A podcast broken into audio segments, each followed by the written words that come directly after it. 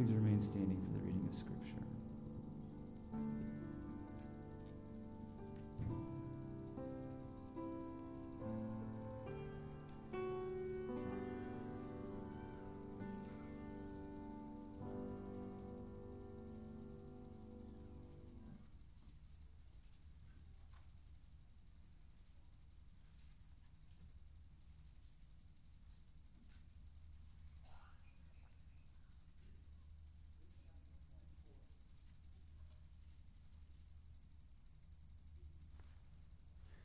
Luke chapter 24, verse 36. This is the word of the Lord. As they were talking about these things, Jesus himself stood among them and said to them, Peace to you. But they were startled and frightened and thought they saw a spirit. And he said to them, Why are you troubled, and why do doubts arise in your hearts? See my hands and my feet, that is I myself. Touch me and see. For a spirit does not have flesh and bones, as you see that I have. And when he had said this, he showed them his hands and his feet. And while they still disbelieved for joy and were marveling, he said to them, Have you anything here to eat? They gave him a piece of broiled fish, and he took it and ate before them. Then he said to them, These are my words that I spoke to you while I was still with you that everything written about me in the law of Moses and the prophets and the Psalms must be fulfilled. Then he opened their minds to understand the scriptures, and he said to them, Thus it is written that the Christ should suffer and on the third day rise from the dead, and that repentance for the forgiveness of sins should be proclaimed in his name to all nations, beginning from Jerusalem. You are witnesses of these things. And behold, I'm sending the promise of my Father upon you. But stay in the city until you are clothed with power from on high. Would you pray with me?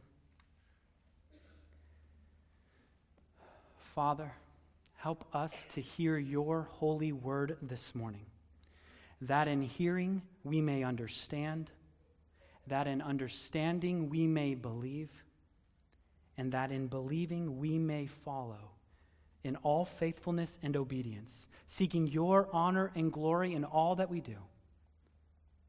I pray this through Christ our Lord. Amen. You guys may be seated. Good morning. It is such a joy to be with you all. Before we jump into our text, as Logan mentioned, I want to share a little bit about my wife and what we are doing in New England. My name's Garrett. My wife's name's Heidi, and we have four daughters, ranging from eight down to one. I think the youngest is in the nursery. While I was in seminary and while our family was a part of Faith Community Church, the Lord began to work in our hearts to go to New England to church plant in the least religious region in America. After weeks and years of hearing Christ proclaimed from this pulpit, the word faithfully explicated we became burdened for those who did not get to have what we had here. And so we wanted to go so that others might hear, believe, and be saved. So that's why in 2020, we moved our family to the state of Vermont to train with NETS, the New England Training Sending and Sending Center for Church Planting and Revitalization. And by God's grace, we've completed that two and a half year training program, and now we're transitioning from training to church planting. Throughout my time there, I've been able to build a partnership with a church in the greater Hartford area of Connecticut. So now we can join them in saturating that city with gospel preaching churches. That's what we want to do. Pepper the landscape so that others can hear of Christ. Now, just to give you an idea of what Hartford is like, it's a little bit smaller than Kansas City. And according to Barna Research, it's the seventh most post Christian city, and it's the eighth least Bible minded city in America. The particular suburb of Manchester that we are seeking to plant a church only has 3% of the population affiliated with an evangelical church. Compare that to Kansas City, which statistics say is 22% of people who are identifying with an evangel- evangelical denomination. So we see the need here, obviously, but how much more so is that need in Hartford, in America's backyard?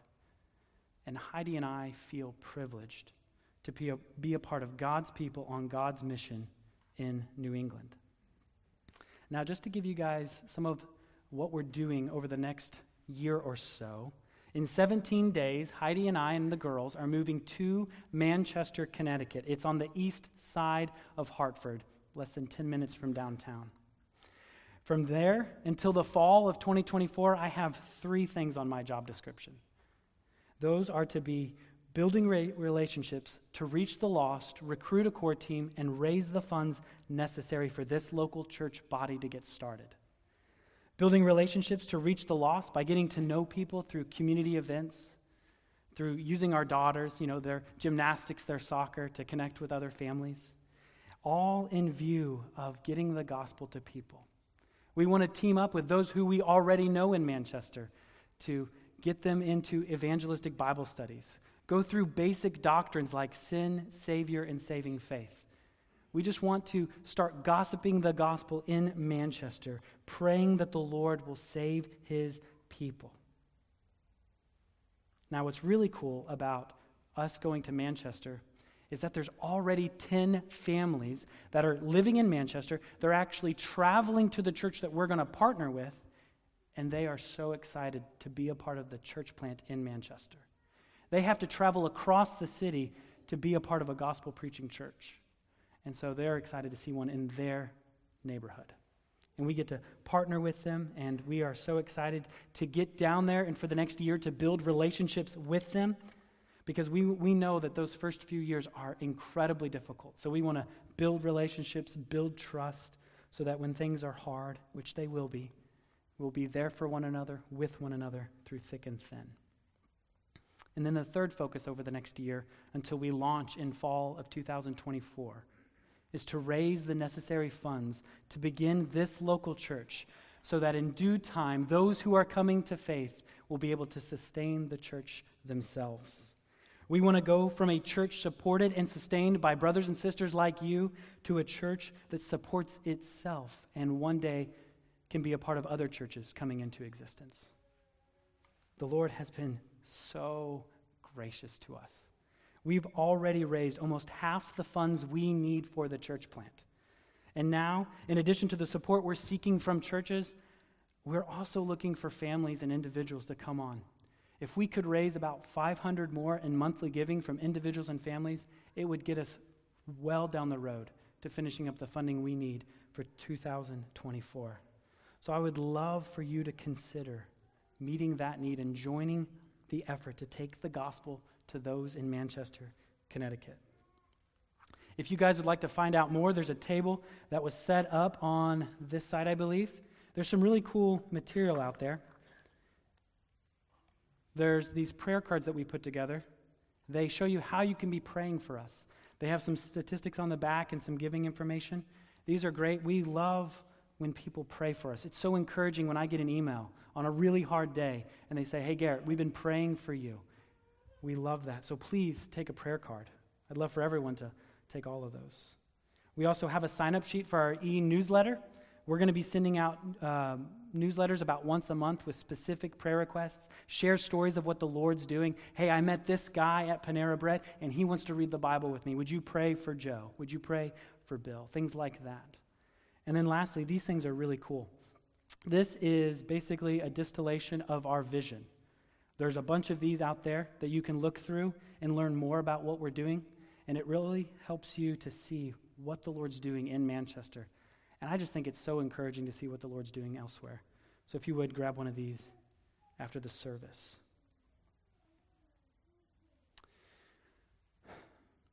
Well, just to connect this to the sermon, it's kind of hard to do a little bit of an update into the sermon, but as we think about what we're doing in Manchester, I mentioned those 10 families who are so excited to be a part of the church plant.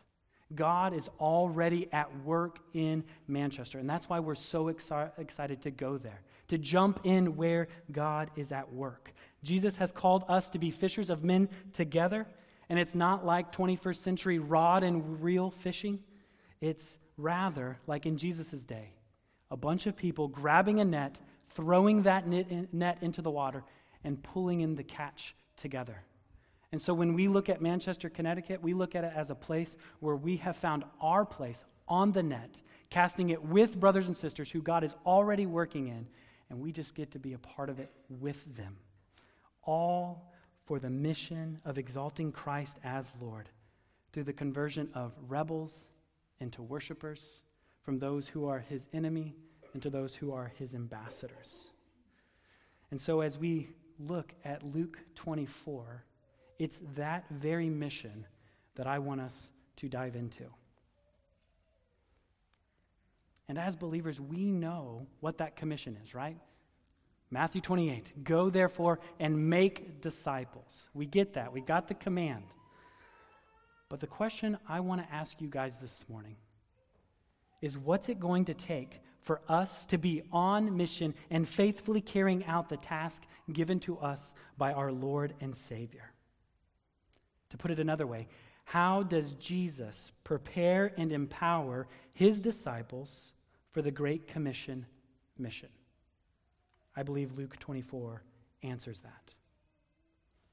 Now, before I cover verses 36 through 43, our first section, it's helpful to know where we are in the flow of Luke's gospel.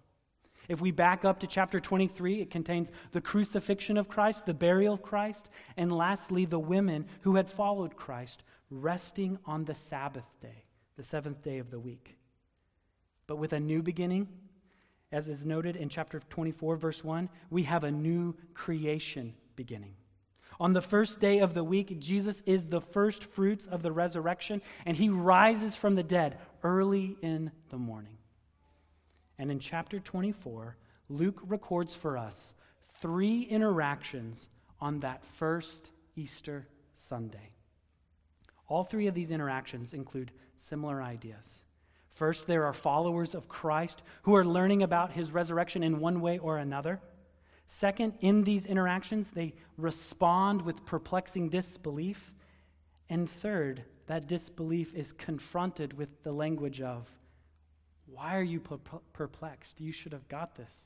You should have known this was coming. So let's begin in chapter 20, uh, 24, verse 1. That Sunday morning, a few women follow Jesus. They find the empty tomb, and the text says the women are perplexed that his body is gone. And then two angels confront their disbelief. You can see that when they say, Why do you seek the living among the dead? He is not here, but has risen. Remember how he told you while he was still in Galilee that the Son of Man must be delivered into the hands of sinful men and be crucified on the third day and rise. So that's the first interaction. The second interaction is that unforgettable account on the road to Emmaus. The two disciples are walking. The text says that they're sad, and Jesus, who's unrecognizable, comes onto the scene and says, What are you guys talking about? They describe that they were excited that Jesus was the Savior of Israel, but now he's dead by crucifixion. They've heard the testimony of the women, but they aren't believing it. And because they should have been able to connect the dots and see how and why the Christ would suffer and die and rise again, Jesus responds to them in chapter 24. O foolish ones and slow of heart to believe all that the prophets have spoken. Was it not necessary that the Christ should suffer these things and enter into his glory? Then Luke writes, and beginning with Moses and all the prophets, he, that is Jesus, interpreted to them all the things in Scripture concerning himself. And now we're to our passage, the third interaction. Similar ideas occurring late on that first resurrection Sunday. The interaction begins in verse 36. Jesus appears in the midst of the disciples as the two had just ran all the way back from Emmaus to tell everyone what just happened. And when Jesus appears, he says, Peace to you. Though this is a common greeting in those days, it has taken on a whole new meaning for those disciples. Because before Jesus' crucifixion, he had told the disciples in John uh, 14 that he would give them peace when he said, Peace I leave with you. My peace I give to you. Let not your heart be troubled, neither let them be afraid. And after conquering sin and death for his people, Christ is now giving that peace to his people. But the disciples aren't getting it. They're the opposite of what Jesus said. They're troubled and afraid, as if it couldn't possibly be Jesus and it's some sort of spirit. And in verse 38 of our text, Jesus responds to them asking, Why are you troubled? And why do doubts arise in your hearts? This question communicates that the disciples aren't responding the way they ought. They're just like the women early that morning. They're just like the two on the road to Emmaus. What should be obvious is not obvious, and Jesus has to explain to them why this is ungrounded disbelief. He's already told them on numerous occasions that he would die and rise again. But they have troubled, doubting hearts. Jesus then commands them in verse 39 See my hands and my feet, that it is I myself. Touch me if you have to. Look at me. Jesus is saying that their doubts are baseless. He can't possibly be a spirit, they don't have flesh and bone bodies. He's saying, I'm right here. Look at me. See my side pierced for your transgressions. It's really me. But then verse 41 tells us that the disciples are still concerned and they have a stiff arm out. The verse reads, They still disbelieved for joy and were marveling. Based on the context, I don't think that this disbelief is unbelief because it says there that their disbelief is in the midst of joy and marveling. It's not the kind of unbelief that says, you can't be Jesus back from the dead. This is more of a disbelief like, I don't understand what's happening. Could this really be? It's a disbelief because they aren't getting it yet. And Jesus, recognizing that disbelief for joy, he asks for something to eat as another proof to the disciples that he's really him and not a ghost. So Jesus takes the piece of broiled fish, he puts it in his mouth. Everyone's staring at him, and he begins to eat and chew. Table manners are out the window. They are trying to figure out what is going on. Ghosts don't eat and chew. This is a proof that Jesus has risen indeed. These verses contain three proofs that Christ has truly resurrected and is fully human. He is seen, he is touched, and he eats. Now, for us, it might be kind of like, why does he need to go through all of this? I mean, clearly they can see him. He's already talked about it. Why, why such disbelief? it's helpful to see why, in their day, in their context, this would have been so hard for them to get their minds around. The Jewish people in that day get a reigning Savior. They get a king coming who will reign, who will be uh, delivering God's people from God's enemy to establish God's kingdom on the earth. But what the Jewish people in their day don't get is a suffering Savior. And the reason they don't get it is because of the teaching of the Jews that day. They were teaching and looking for the Messiah, the Christ, God's anointed and king, who would end their suffering, but not a Messiah who would endure suffering and receive the curse of death. In their minds, they think, how can a king who suffers and dies end the suffering of his people? It's counterintuitive to them.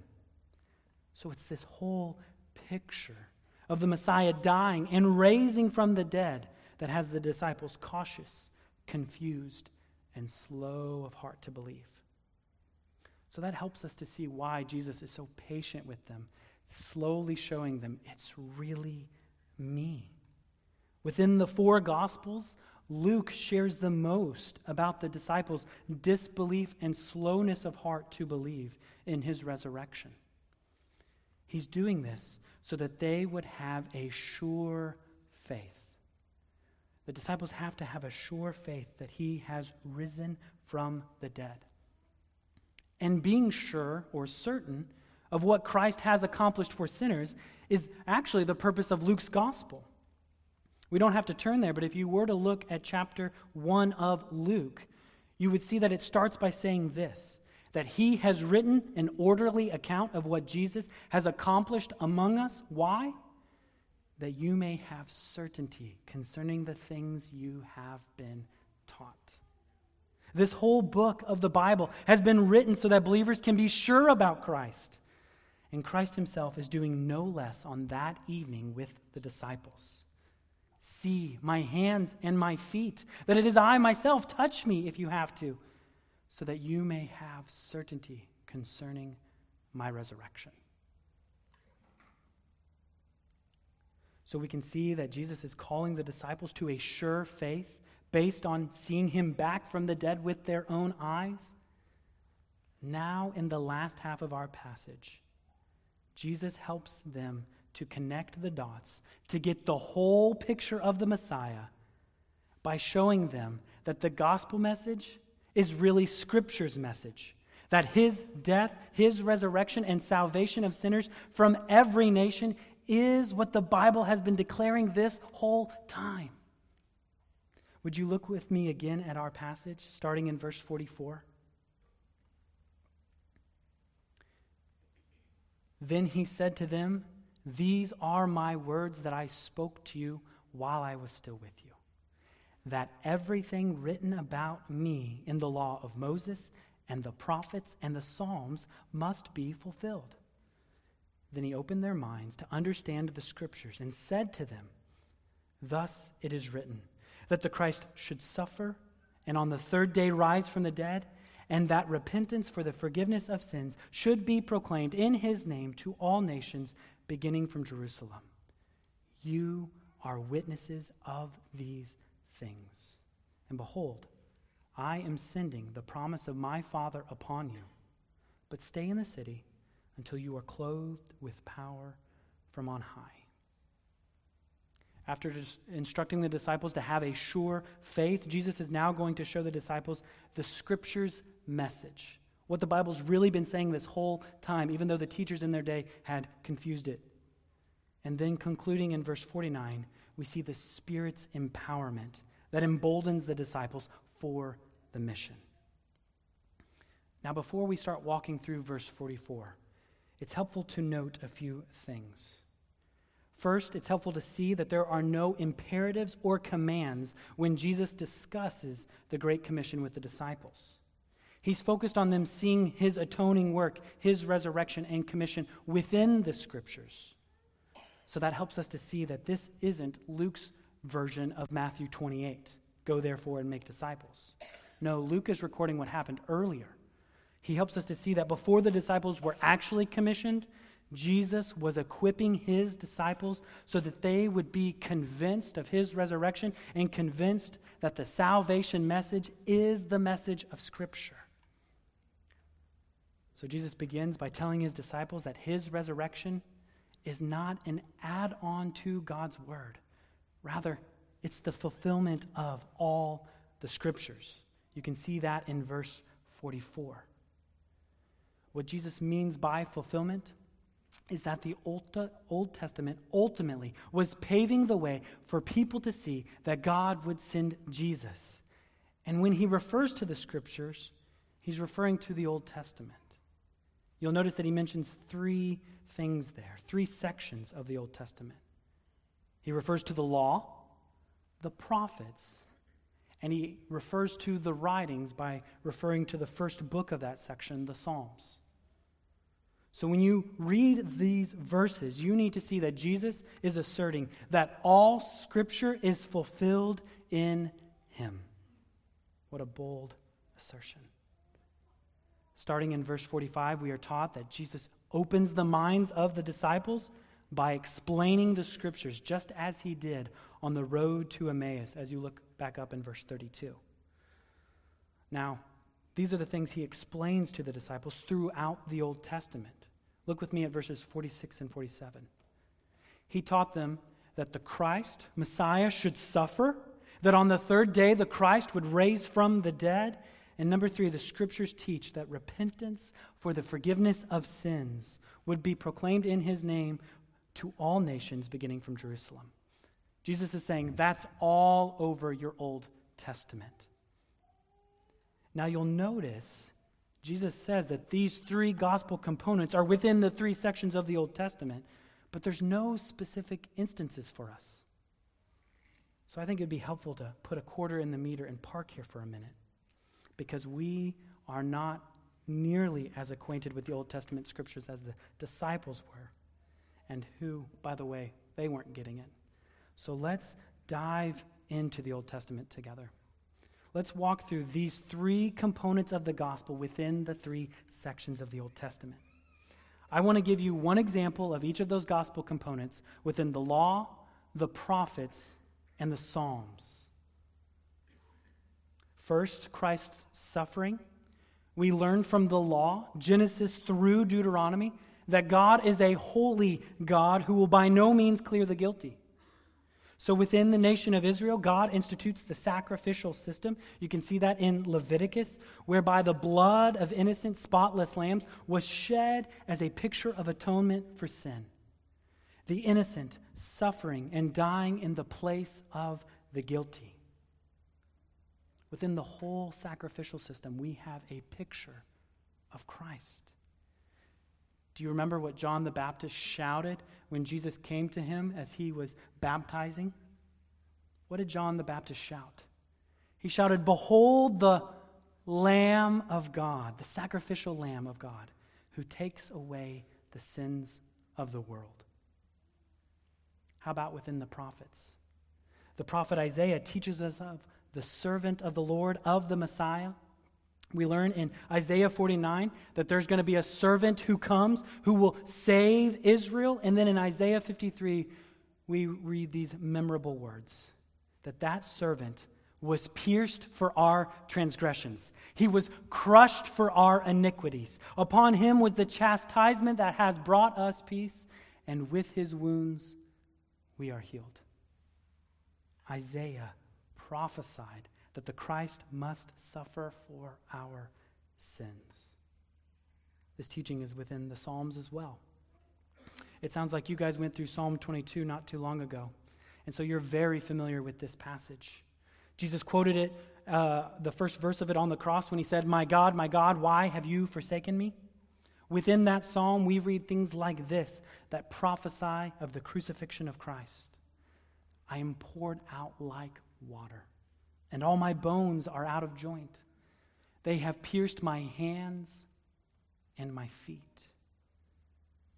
All of these Old Testament teachings and prophecies find their fulfillment in the innocent Christ who suffered and died in the place of guilty sinners.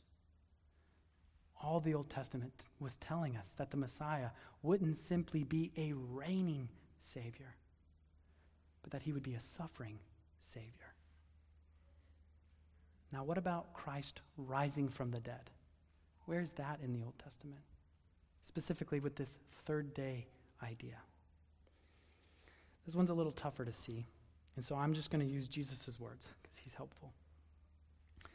Jesus in Matthew 12, he's confronting the Pharisees. They say they want to see a sign that he is truly the Messiah, and if you're familiar with the passage, he says this in response No sign will be given to this generation except the sign of the prophet Jonah.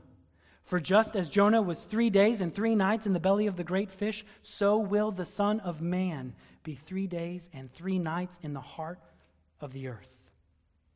Jesus is saying that Jonah's figurative death in the fish and resurrection three days later was ultimately an Old Testament prediction of his death and his resurrection three days later. You guys know that story well.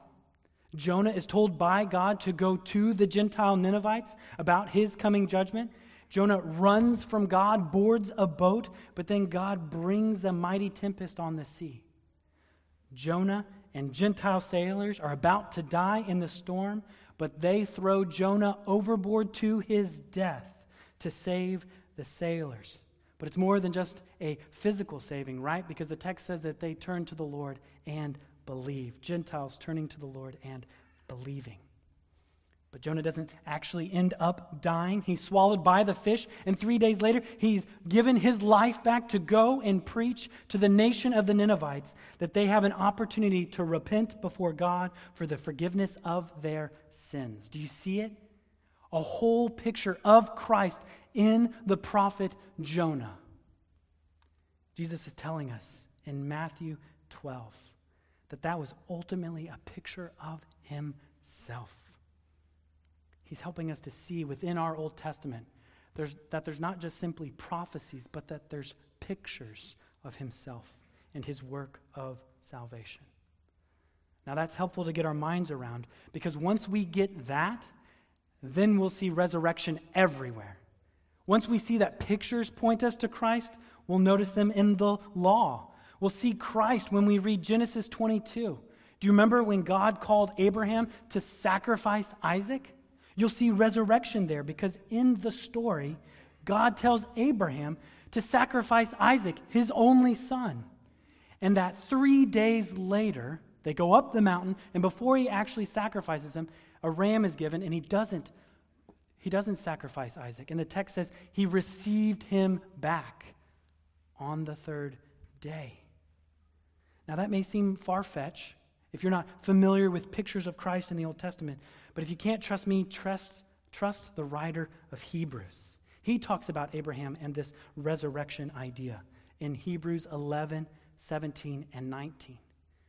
The author writes By faith, Abraham, when he was tested, offered up Isaac, and he who had received the promises was in the act of offering up his only son. Verse 19. And he did this because he considered that God was able even to raise him from the dead, from which figuratively speaking, he did receive him back. The author of Hebrews is telling us that Abraham had resurrection on his mind when that was going on. So you can see it in the law, you can see it in the prophets that Christ's resurrection was pointed to, that it was pictured. And yet we see it again in Psalm 22 after showing us that this man would be forsaken by God, pierced in his hands and feet, all of which are a picture of death, we get this verse, verse 21, that says, You, God, have rescued me from the horns of the wild oxen. That's a picture of resurrection rescue from the dead. After being pierced, after being poured out, after death, you have rescued me from the enemy all throughout the scriptures. Reread of the gospel in prophecies and pictures. Jesus of Nazareth is the very Christ they've been looking for. He's the coming one, He's the anointed one who knew no sin and was the spotless Lamb of God. He was pierced for our transgressions. He was crushed for our iniquities. And on the third day, he rose from the dead for our justification Oh, how the scriptures tell the old, old story of Jesus and his glory. It's everywhere. It's everywhere. How about this salvation being proclaimed to all nations? Where's that within the Old Testament? When it comes to this gospel component, you'll see it as early as Genesis. Brother Logan already read part of Abraham's covenanting with God. We see there in chapter 17, we also see it in chapter 15, and we see it in chapter 12 that God is blessing Abraham. He's going to make him into a father of a great nation, and God says that through him, he's going to bless all the families of the earth with salvation. And those families are the nations. In the prophets, we have Isaiah 49 that speaks of the Messiah, and it says, I will make you, the Messiah, as a light for the nations, that my salvation may reach to the ends of the earth. Does anyone remember where that's from? Acts 1 8 too? Acts 1 8, it's also there as well. So we see that this salvation is going to go to the ends of the earth. And we know that it has to begin in Jerusalem because salvation is of the Jews, right? John 4. It's going to begin there, but it's not going to stay there. It's going to go everywhere. Now, this gospel component is all over the Psalms, it's everywhere. But I want to take us back to Psalm 22 because I just I want you to see that even a single psalm can have all the gospel components.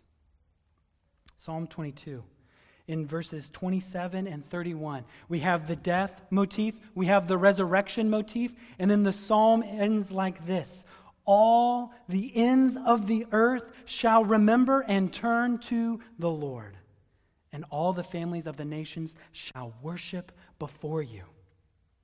They shall come and proclaim his righteousness to a people yet unborn, that he has done it. Brothers and sisters, it's everywhere. It's everywhere.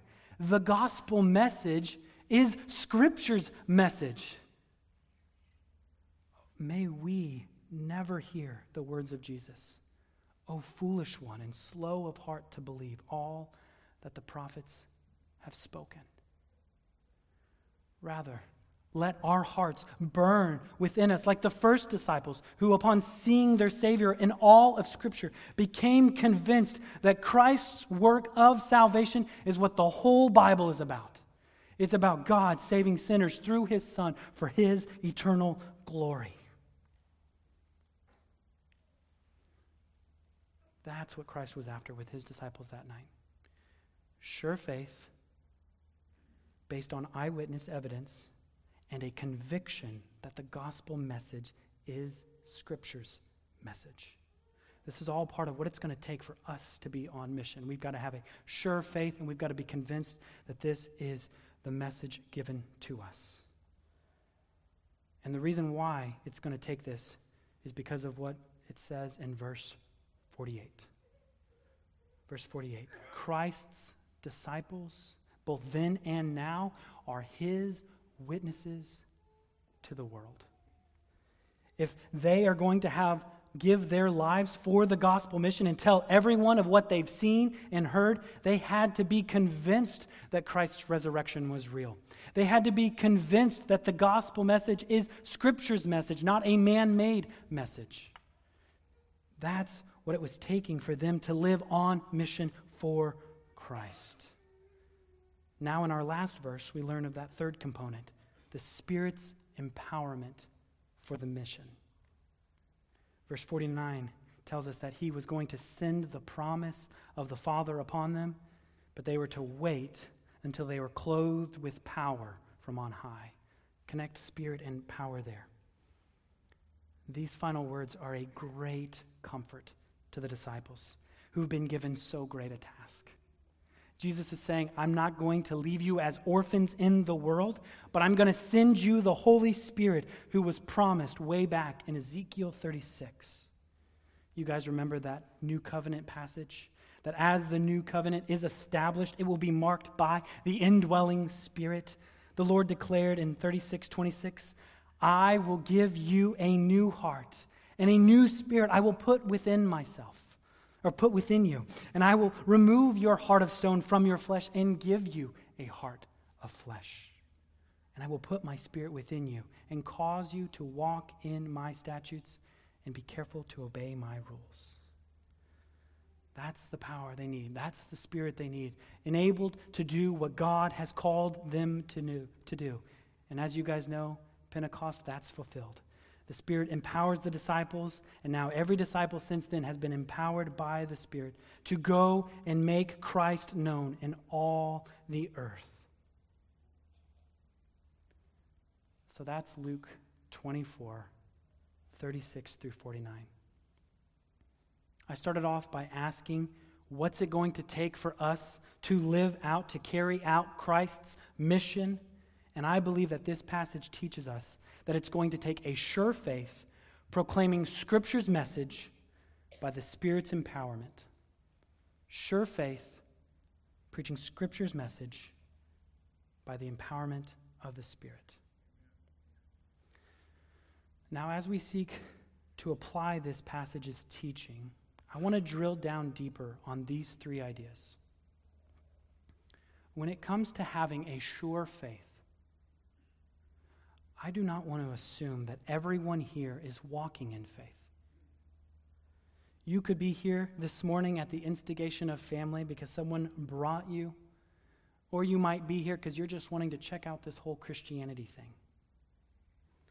I want you to know that the command to repent and believe in Christ is not a command to have blind faith. It's not a command to suppress knowledge and blindly believe, or you might go to hell if you don't. No.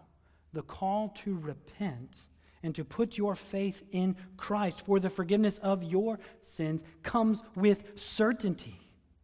You can have certainty concerning the things you've been taught this morning. Because just as Jesus was crucified and died publicly, he's also raised from the dead publicly. We have eyewitnesses everywhere. The four Gospels share of multiple occasions on which Jesus showed himself to various people. Eyewitness accounts everywhere. Acts chapter 1 teaches us that Jesus presented himself alive after his suffering by many proofs for 40 days. 40 days he went around showing himself. I'm sure he got tired of saying, Touch me and see. You got some broiled fish? Let me eat that too. I'm really real. It's not some speculative resurrection. No, he rose from the dead. The Apostle Paul writes in 1 Corinthians 15 6 that Jesus appeared to more than 500 brethren at one time. And he writes that most of them were still alive when he wrote that. 500 people at a single time seeing, touching the resurrected Christ. That's a group of people similar to the amount of people we have here this morning. Could you imagine that kind of eyewitness? evidence. Dear unbelieving friend, you can have a sure faith based on the physical evidence of the eyewitnesses to Christ, to his miraculous resurrection. And not only that, you can have the scriptural evidence that long before he ever came, the Bible spoke of him. Jesus didn't create some new cult or man made message when he came. Jesus is calling you to faith in a God planned, scripture telling salvation that was written thousands of years before he ever came. You can't manufacture that. That's why Jesus intentionally walked his disciples through the scriptures so that they could see that Moses spoke of him, that the prophets foretold of him and that the Psalms sang of his suffering. Jesus is calling you to a sure faith that no human could manufacture or manipulate. So I plead with you this morning if you are not identifying with Christ as a believer, I call you to come to him in repentance and faith. You can have certainty concerning the things you've been taught this morning. But the call to believe is not simply for those outside of Christ, it's for all of us. Believers need to heed this call too. Genuine believers can struggle with doubt and go through seasons characterized by weak faith. So maybe that's you this morning. And you need to hear the call of Scripture to have a sure faith in Christ that He died, that He rose from the dead, and that Christ saves sinners of all stripes this morning. I want to ask you is there anything going on in your heart and mind that Christ would say to you? Why are you troubled? And why do doubts arise in your hearts? Now, it might be helpful to step back and ask yourself what's actually causing those doubts? Oftentimes, when believers are weak in faith, it's because they've let present circumstances threaten their faith. They've let the cares of this world weigh down their heart. Maybe you've been distracted by worry and toil to get daily bread, that you've lost your certainty concerning Him who is the bread of life. You've been letting the cares of this world choke out gospel belief within you. If that's you this morning, don't suppress it, but bring those doubts into the light so that God can remove them and give you a sure faith. Jesus is kind. That's exactly what he did on the night of his resurrection. Come to me, see me, that you might have a sure faith. You and I are called to an unwavering faith in Christ as his people. And as the people of God who live according to the Word of God, we need to be clear on the message of the Word of God. We need to have a sure faith and we need to be clear on Scripture's message. Are you clear this morning? Can you tell a fake from the real thing? Like those who hold up a $100 bill and can tell the difference. Are you clear on what the Scripture is saying and what it's not saying? Allow me to ask a few questions just to, as a barometer for you. Would you say our message to the world is that people are basically okay, but Jesus helps us in our weak areas? I hope not. We are sinners through and through. We need to repent for the forgiveness of our sins. Is our message that through our obedience to God's law, we are saved? No. Because then Christ would have died for no purpose. Perhaps more current to our times is Scripture's message about rectifying racism or providing for those in poverty. No. The Scripture's message is that the reconciliation we need most is to the God we've committed injustices toward. The Scripture's message is that those who are in poverty need to be filled in Christ. The wealth that we actually need is the wealth of salvation. Second Corinthians tells us that though Christ Jesus was rich, yet for your sake he became poor, so that by so that you by his poverty might become rich. That's the wealth you really need. That's what we need. That's what the world needs. Are you clear this morning on what the Bible is actually saying? This is crucial because we live in a world that is constantly assaulting our message and subverting our message with half truths, which you and I know are whole lies. Jesus made sure the apostles were clear on the message of Scripture, and he wants no less for you and for me this morning. A sure faith proclaiming the Scripture's message, all by the Spirit's empowerment for the mission. Now, a whole sermon could be on this topic, but there's only two things I'm going to talk about this morning that I think are helpful. When it comes to the empowerment of the Spirit, first, that empowerment is not something subsequent to becoming a believer. The Spirit indwells and empowers a person from the moment of salvation because it was the Spirit who wrought that salvation in the first place. And second, the Spirit's empowerment reveals itself in missional living. That's something that's really helpful to write down the Spirit's empowerment reveals itself in missional living. As we look at a sure faith scriptures message and the Spirit's empowerment, when it comes to that third one, that one's hard to nail down if I'm being empowered by the Spirit. But you will be able to see it and how it reveals itself in missional living. It's not the only way He works in us, but Jesus does make that connection for us in ver- verse 49. We learn here that those who are clear on who empowers us to proclaim Scripture's message with a sure faith will be taking up the mission of, the, of Christ as the calling of their lives. They will take that up because they know that what He is working in them must be lived out. They will live out what He is working in. They will be sharing Christ when they have opportunity. They will be praying for more gospel laborers because they know that the harvest is plentiful, but the laborers are few. Those who are clear will be praying according to 2 Thessalonians 3:1 that the Lord the word of the Lord may speed ahead, that it may be honored among the nations.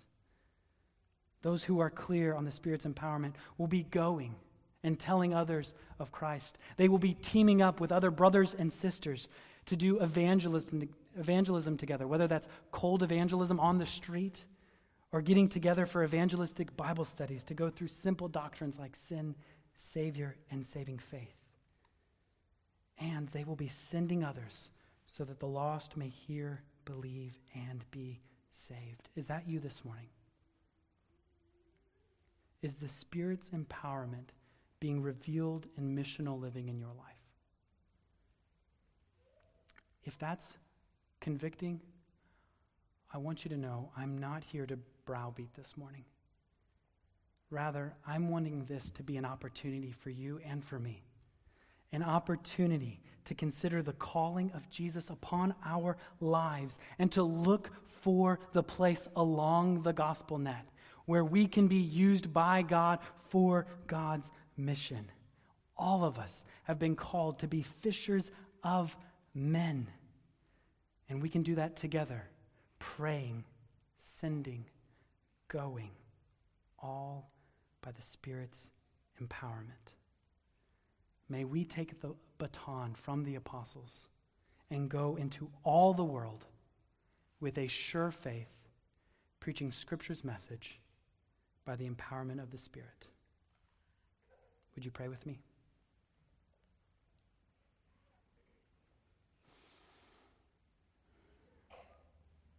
Father, what a privilege it is to have your word, to sit under the preaching of your word. Lord, I pray that you would a- enable us by your Spirit to live in light of your word.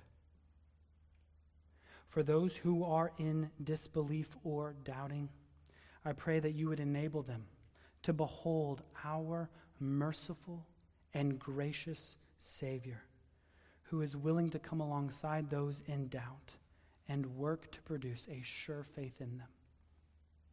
For those of us who are prone to lose sight of what the message of Scripture really is or what the mis- mission of the church is, would you clear the fog in their minds? Would you draw them back to the Scripture? May they hold fast to what is the gospel. Would you protect them from false doctrines? And Father, help all of us to grab our place on the gospel net and be used by you in the salvation of souls both in Kansas City and in Hartford, in our neighborhood and throughout all the nations. I ask these things in your Son's name. Amen. Let's stand and sing this in response. Of 4,000 tongues to sing.